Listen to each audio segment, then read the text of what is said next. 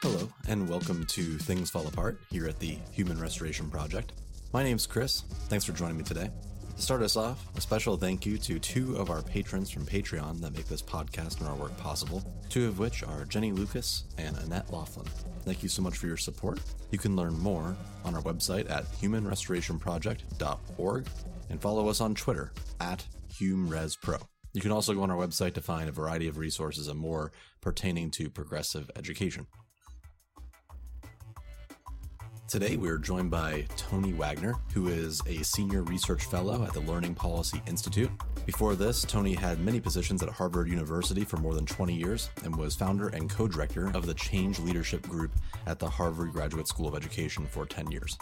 Tony was also a high school teacher, K 8 principal, university professor in teacher education, and is the founding executive director of Educators for Social Responsibility. His books, including Creating Innovators and the Global Achievement Gap, as well as his book turned documentary, Most Likely to Succeed, describe why we need innovation in education.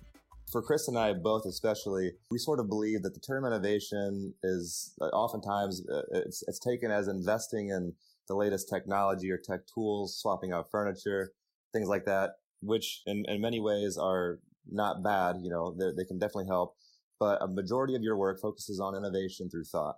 Are there any particular facets from your books and your work in general that you believe are most connected with creating innovators? Well, it's an important question. Uh, as you know, I, I began more than a decade ago talking to senior executives from a wide range of companies about the skills they needed and the gaps they saw, which resulted in the book, uh, The Global Achievement Gap. But as I continued to talk to folks, what I came to understand is that I'd missed something. That um, people were still talking about the so called knowledge economy, but really we were at the dawn of the innovation era. And I hadn't written about that. So I then sought to write another book about um, what is innovation, and most importantly, how do you prepare young people, all young people, to be innovation ready by the end of high school, not just or not, or perhaps instead of college ready. So again, I started interviewing folks and came to understand that there are really two very different kinds of innovation. The conventional thinking about innovation is, as you suggested, you know, bringing new possibilities to life, usually involving technology. But there's another kind of innovation that is just as highly valued, and that's about creative problem solving. Now, we can't all be born as Steve Jobs and create a new iPhone, but you know, we are all born curious, creative, imaginative. We all have creative problem solving capabilities that I believe can be nurtured, educated, and developed. So to me, that's that's the really exciting part of what I learned in creating innovators is that there's this other kind of innovation for which we can and I believe we must prepare all young people. And it seems like there's a lot of change on the horizon in terms of making that creative problem solving a reality. I'm not sure if everyone that listens to our podcast is familiar, but your work with the Mastery Consortium seems incredibly promising since being able to redo the college admissions process so it's not focused as much on standardized testing or at all on standardized testing and grading will allow for a lot more innovation to occur. Could you just kind of talk about your work with that organization and what you hope to achieve? Sure. Well, let me back up a half a step. Um, sure. The fundamental transformation that I see is needed, and there's a number of them, but one of the fundamental trans- transformations is moving from a curriculum that is all about content coverage almost exclusively, mm-hmm. particularly at high school, to a curriculum that's far more about competencies. And think kind of the merit badge approach to learning, right? Yeah. You don't get a merit badge from the Boy Scouts in camping by you know, taking a multiple choice test on the history mm-hmm. of camping or the parts of a tent. You actually have to do things. The world doesn't care how much our kids know anymore because Google knows everything. What the world cares about is what our kids can do with what they know. And so the, the, the real exciting aim of the Mastery Transcript Consortium is to create an entirely different kind of high school transcript to give to employers and to colleges. A transcript that really documents the development of competencies. Uh, in the simplest form, the idea is that there'll be a one page summary of the think merit badges that a student has earned at a particular school. You'll click on those badges, and then you'll see what were the performance standards the students had to meet to earn that badge. Again, think scouts. Sure. And then you click on those performance standards, and it will take you to uh, the actual digital portfolio that students have created that really demonstrates their mastery. Uh, to me, the, the, the, theory of change here is that we, we start with the most elite private schools. This just began a little over a year ago with about 40 schools. Now there's something like 250 schools that have joined, including many of the most well-known uh, private or independent schools in this country. The theory being that, uh, first of all, college admissions dictates the high school curriculum and has mm-hmm. for a mm-hmm. century, more than a century, ever since the Committee of Ten in 1893. Uh, and that the, the only way to break that is is by enlisting the, the united support of leading independent schools to push back and say, hey, in effect, you know, you, you've discouraged us from innovating for decades, and we're, we're going to offer you a different way of looking at students. You mm-hmm. take it or leave it. Of course, you know, these colleges are not going to suddenly stop accepting these kids from these Ivy League, you know, high yeah. schools, right? Yeah. So the theory is you you use the independent schools to kind of break new ground, and then you open it up to everybody. And I'm I'm really proud and excited to say that as of July 1, the Mastery Transcript Consortium membership is open to any high school, public, oh, private, awesome. charter, parochial. That's great to hear. I'm I'm curious then, do you see it being at least widely or readily adopted by public schools? And if not, what changes need to happen in order to make sure that occurs? The real challenge here is what schools, public or private, are willing to take a risk. And hmm. initially, we believe that everything has to be choice based. In effect, uh, these independent schools that have signed up are going to really be offering two transcripts. And the interesting thing is, we're saying you can't switch back and forth between transcripts. You got to choose one or the other.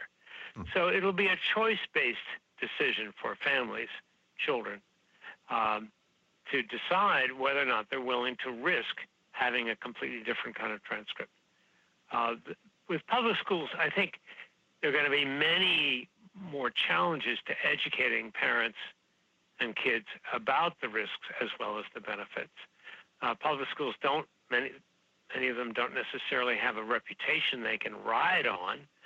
Um, and so um, it, it, may feel riskier, and so the adoption uh, process may go more slowly. Hey there. We hope you're enjoying the podcast. The Human Restoration Project stays alive because of generous donations by our patrons. Take a second and check out our website at humanrestorationproject.org for more podcasts, our blog, and all sorts of free resources that we've designed for educators. And if you love what we do, consider supporting us on Patreon. For as little as $1 a month, Patreon supporters receive goodies from being listed in the credits of our resources to early access to what we do. Thanks in advance. Yeah, and I would imagine as well, since the consortium doesn't really focus at all on grades or any of the traditional means of assessment, it's going to require relearning and possibly training for many different public school teachers and administrators, et cetera, that are so encaved in that old system that they need to rely on really intrinsic motivation to learn, uh, to just create things and make things. That's that's so far different than some schools in the United States, at least. No, it's a very important point. You know, we have uh, acculturated kids to expecting rewards and punishments for learning and teachers, of course, it's the only system they know. We mm-hmm. teachers teach in the ways we've been taught. And to disrupt that is extremely difficult. And so uh, you're absolutely right that teachers are going to have to learn a different kind of way of assessing. But but what we often forget in schools is, you know, how do people assess in the adult world? You know, mm-hmm. do you want to fly with a C minus airline pilot? No, of course not. There are only three grades that matter in the adult world: A, B, or incomplete, or their sure. equivalent. We all we expect competence from professionals. That's a B. rarely, but sometimes, we see genuine excellence. Well, that's an A. From my point of view, unless and until someone has achieved a level of mastery, they haven't failed. Their work is simply incomplete. Sure. You get a pilot's license when you've shown mastery. You don't fail. You just simply haven't met the performance standard to get your license. Same with a driver's license. So I think really the challenge is to rethink uh, what is the purpose of grading and and why do we grade and uh, what's the and particularly in light of the fact that uh, you know one of the core contradictions between the culture of innovation and the culture of schooling is is revolves around this idea of failure. You know, we've cr- created incredibly risk-averse kids mm-hmm. uh, who fear failure, right? Because we penalize failure, and yet when you really think about it, guys, we learn the most from our mistakes. You know, I ask this question in every talk I give. How many of you learn more from your mistakes than your successes? Every hand goes up. And it's the same in the world of innovation. Innovation demands that you make mistakes, that you take risks, and that you learn through trial and error, or what they call iteration. Yeah. Rapid prototyping, you know, going from 1.0 to 2.0 and so on. That's how the world of innovation works. The world of innovation work, looks a lot more like how kids are learning. You know, mm. you fall off your bike sometimes, so you figure out what what went wrong and you do it again. So I think that's really going to be the most fundamental challenge for folks in, in schools is to is to, as I'd like to say, really uh, get rid of the F word, ban the F word in schools. Uh, let me ask you. That's a perfect kind of a segue here. There's something else that I find that when you couple it with mastery learning has a hard time making sense or fitting into a traditional school model. And that's self-paced, right? So a lot of our, our schools, especially more non-traditional schools are seeking out how to make their classes self-paced. Yeah, yeah. But the issue I, I see when I start assessing this or looking at it is that if you have a self-paced classroom, say for instance it's um, an English one or just an algebra one, you really think to yourself, well, it's self-paced insofar as it can last one year. There are some kids who I, I think maybe it's going to take them two, three, or four years to really grasp some of this stuff, whereas others maybe only takes them a few months. So I feel like when we look at mastery learning and then we look at self-paced learning, the two almost can't seem to coincide together if they're placed inside the framework of a, of a traditional model. Uh, unless I think, I think we, it's a great point. Unless you start, unless you scrap the entire what you're looking to assess is completely scrapped. Well, you know, again, you go back to the model of scouting, or or or uh, you know, getting your certification as an airline pilot or as a as an automobile driver. Nobody's timing you. Mm-hmm. Nobody's saying you got to do this by a certain age or in a certain number of hours. You you you you you get in effect a certificate of mastery when you show proficiency. I think a high school diploma should be a certificate of mastery where students have shown proficiency in a variety of both required and elective competencies. Now, let me be clear this is not content versus skills. The only way to learn how to think critically, for example, is by being challenged with rich and challenging academic content. So I'm, I believe academic content still matters. Students need to know stuff, but mm-hmm. skills matter more, competencies matter more. And something we haven't talked as much about is that motivation, I think, matters most. Yeah. And so the, the idea of, of not sort of having timed or age cohorts having to master a certain thing by a certain time is we're really motivating students to uh, go at their own pace, to uh, n- not feel as though they have to perform under pressure because some kids do that well, others simply don't. They freeze up and, and it's a, a completely different learning environment, as you pointed out. Yeah, and building off that motivation idea, something I'm curious about then is how do you go about ensuring that the Mastery Consortium, or really any kind of college admissions, doesn't become I don't want to say too much of a gold standard because I don't think that I think that students should aim towards doing very well at competencies, but there's also this unnerving low social behavioral trait that many of our all A students have, which is obsessing over getting into the right school or obsessing over uh, getting into college. And that's, it's kind of almost motivation for the wrong reasons.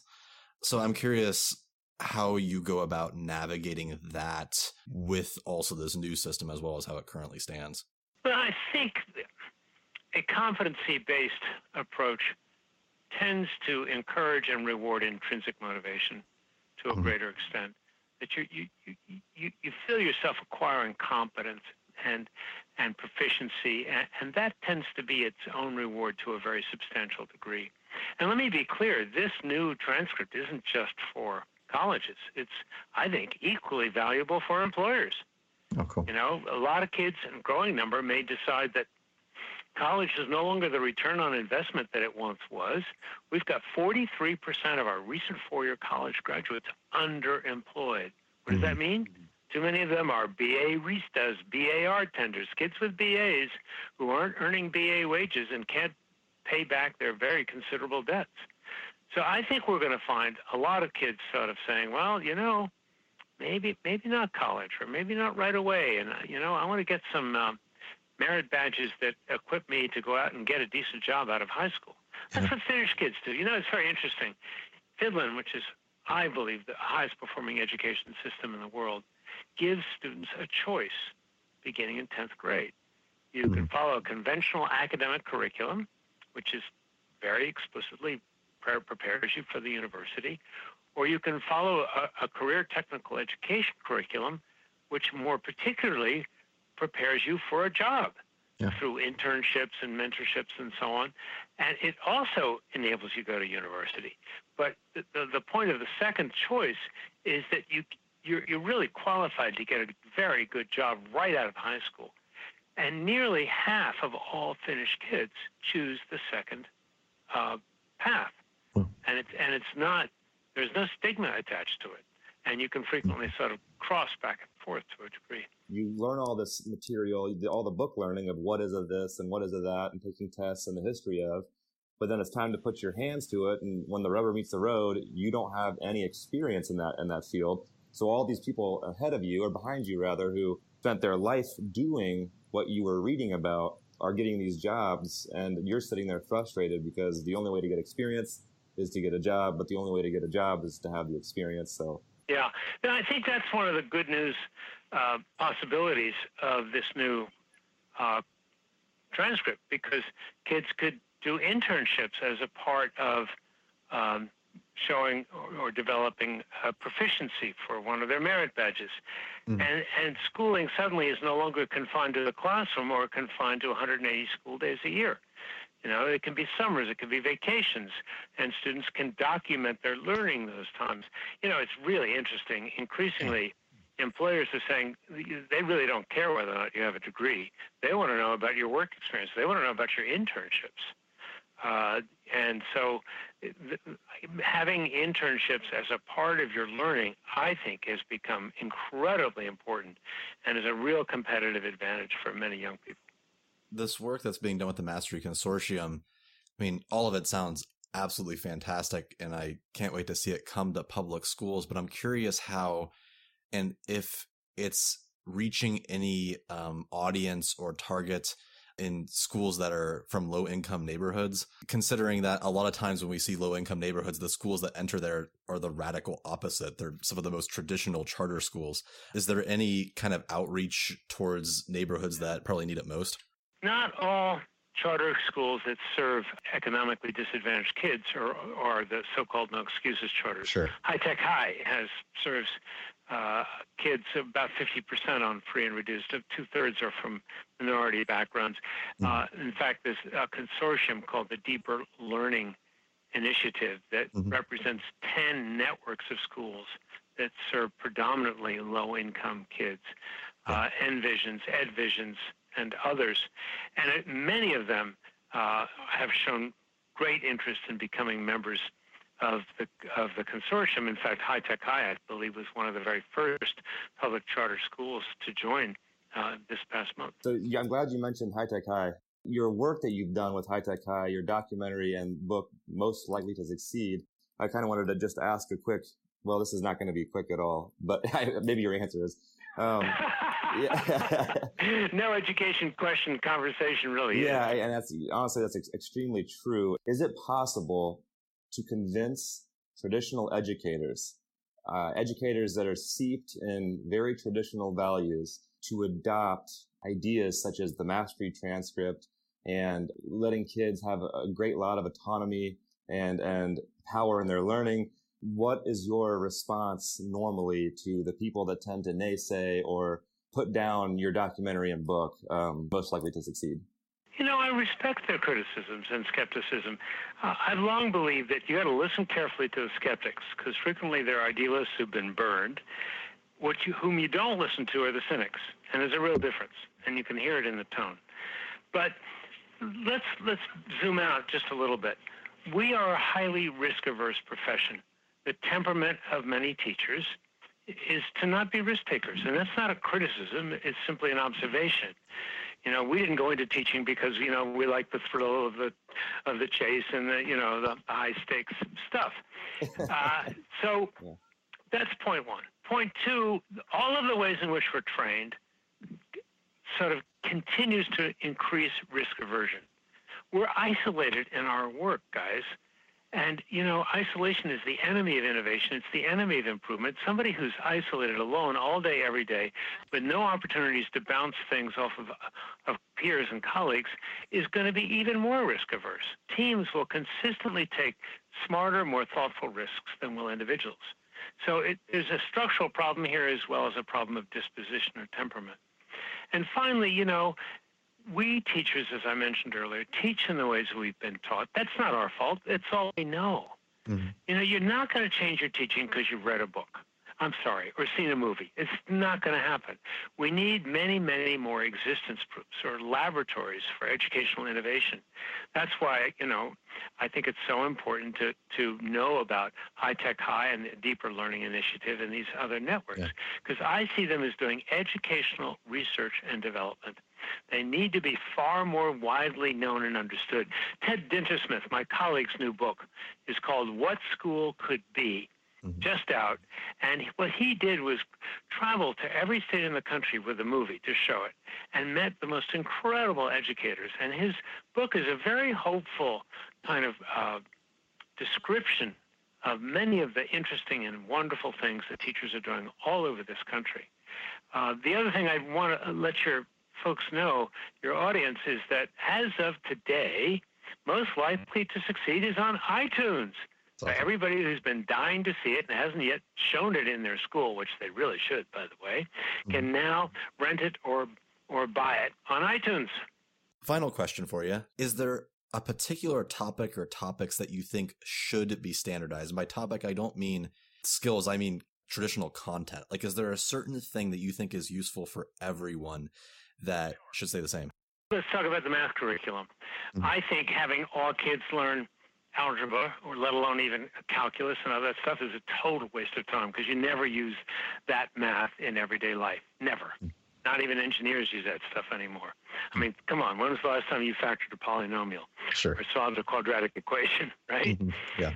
Having said that, it is, to me, crystal clear that every student needs to know statistics, probability, estimation, computation, yeah. and be financially literate. Sorry, so sorry. One more to, to, to branch off that. So what is your response when the answer to that is, but as much as I would like to do that, there's state testing. There's mandatory state testing. There's mandatory, you know. Of course, we have to talk about that. I mean, I think our accountability systems are the biggest obstacle to innovation. College admissions is a serious obstacle. Uh, state testing is even worse because it incents bad teaching. It incents yeah. teaching to tests that are predominantly multiple choice, factual recall tests that measure absolutely nothing about college, work, or citizenship readiness. Yeah. They are an abomination. And we've got to really work together as professionals and band together with community leaders, business leaders, and parents to say we need accountability 2.0. Hold us accountable for what matters most hold us accountable for students mastering core competencies instead of passing ridiculous tests. Yeah. But your work is what truly, you know, your work is what truly matters. You know, I just write about it. I don't teach anymore. You know, educators like yourselves who are, who are willing to take risks, willing to collaborate, and willing to try to kind of communicate more broadly to peers who are going to make the real difference. Well, thank you so much. You know, I've written six books on education. I have no new arguments to make, hmm. but I have lots of stories to tell. So, you know, I'm telling the story of how this kid who was told he shouldn't come back to his middle school, was a high school dropout in his senior year and then dropped out of two colleges before finally finishing and going on to actually get a master's and a doctorate from Harvard. How did that crazy kid, who is me, yeah. survive and thrive? So I'm writing a memoir, a story of, of my early learning as well as my first decade of teaching and I'm having a blast doing it. And I, I, suspect that there are a lot of folks like you who, who may find something in it of use. Hope you enjoyed this podcast. We want to connect with you and hear your thoughts. Follow us on Twitter, YouTube, Medium, and other social media, and be sure to check us out on our website at humanrestorationproject.org. If you want to support us in our endeavor of starting a movement towards progressive ed through high quality resources, consider supporting us on Patreon. Thanks again.